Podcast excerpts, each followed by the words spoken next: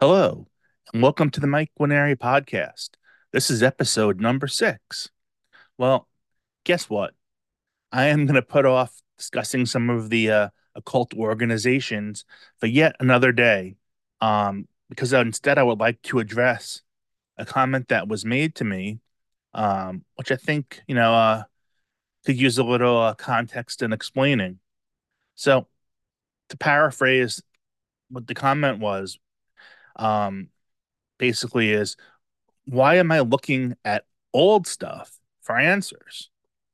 You know, we have such new science and technology and everything now supposedly is the best it, you know, ever was. Why would I be looking back at past ways? that's a good question until you think it through and you realize it makes total sense to look way back to the past. First of all, you know, why not? There's no solutions in, in the current time period right now to give that extra push to get over anxiety and depression. Why not look in the past? You know, people just assume that if something is old, it has to be antiquated. And, you know, has been, has been replaced by something now that is better. Um, you know, why look to the past when we have modern ideas and modern science? We are so much smarter now than those before us. Well, that's entirely not true. It's a very egotistical way of thinking. To assume that now is the best and that we know best, where do we get off with that? Now, it's true we have the benefits of modern science and technology right now, but it's only modern for now. It won't be 100 years from now.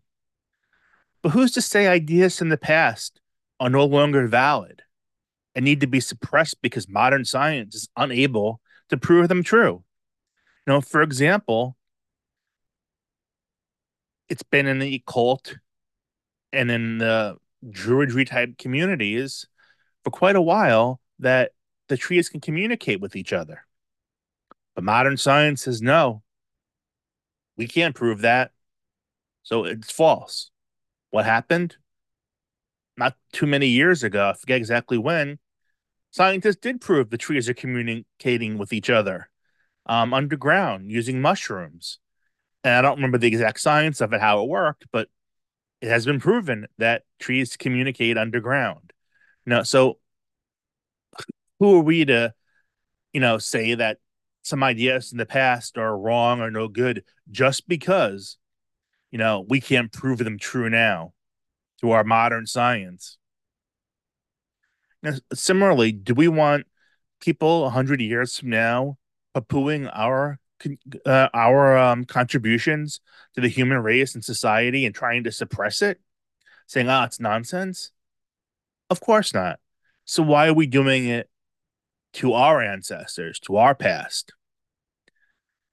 And and honestly, a lot of people now don't realize they don't realize that much of the ancient is still in our everyday lives. You know, I'll give you a few examples. The, the list goes on and on, but I'll just give you a few examples. Plato, Platoism, um, his ideas about many things, including government and philosophy. We still talk about them now. We still use aspects of it now. And you know what? He was a pagan. He's not modern. Let's look at another one Hippocrates, Hippocratic Oath. You know, if that's so old and antiquated, why is there Hippocratic Oath to do no harm? Hippocrates, pagan. And sticking with those uh, guys, the Greek guys, Socrates. We use a scientific Socrates. We use the uh, so- Socratic method uh, of teaching from time to time, depending upon where in the school or whatever. I find it to be highly effective. Socrates, a pagan. There's so many uh, Christian holidays and and just holidays in general that have been adopted from the pagans. Yes, true a lot of times that was done to make the Christian religion, the Catholics, to make their religion more palatable to the pagans. but they also took the things that they thought were good. Um, Halloween, that's Samhain, an ancient pa- pagan uh, festival, rituals, the start of their new year. The veil between the other world and our world is the thinnest. A lot of things going on there. Well, now we have Halloween and All Saints Day. You know, that came from the pagans long ago. Um, same thing, uh, St. Bridget's Day, February 1st, Imbolc. That was a pagan holiday. And it goes on and on. Christmas, supposedly the birth of Christ. Well, you know, Christ was actually born in the spring. This has been proven.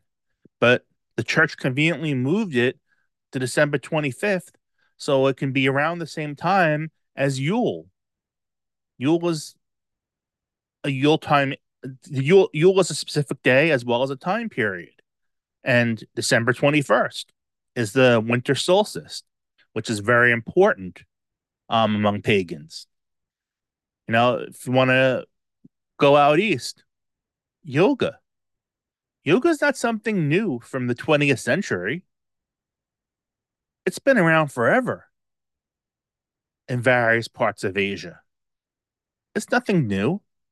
The same thing with meditation. We didn't come up with that in the last 50 years or whatever. It long, long predates anything that uh we can think of. So the point is you can absolutely find value in the past. Maybe it's harder to find now because so much has been suppressed, so much has been hidden or had to go into hiding because of fear or retribution from, from the church or from whatever else. Doesn't mean that information and those things aren't still out there. You go back to before Christ, go back to before, you know, over 2,000 years ago, and people were much closer to nature, much closer to each other, much more in tuned. And that has disappeared over time. And I personally think that is a big cause of mental health issues. Um, I want to get back closer to nature, even though I'm allergic to everything I can think of. But I want to be in tune. I want that higher spiritual level. I think that's going to bring peace of mind and just melt away the anxiety and the depression that I have remaining after my medications and my talk therapy. You know, and even with that, my therapist is great and the talk therapy rescued me.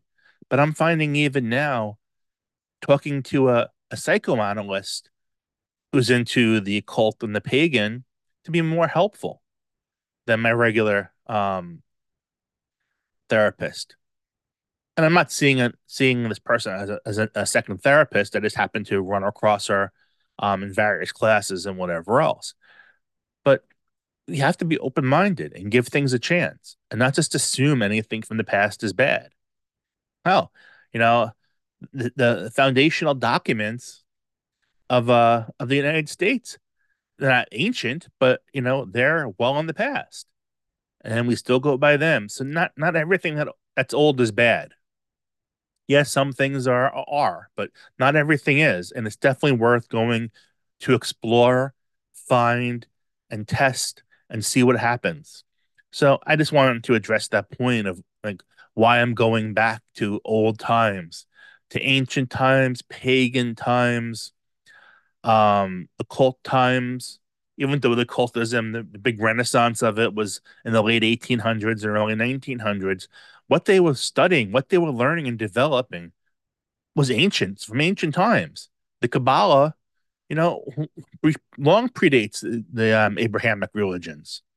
So, anyway, I just I just wanted to make that point and explain why I'm going back in time and not trying to find something, the next new thing in the future that would help anxiety and depression. I'm looking backwards, and that's the reason why. So I will uh, see you tomorrow. And until then, stay well.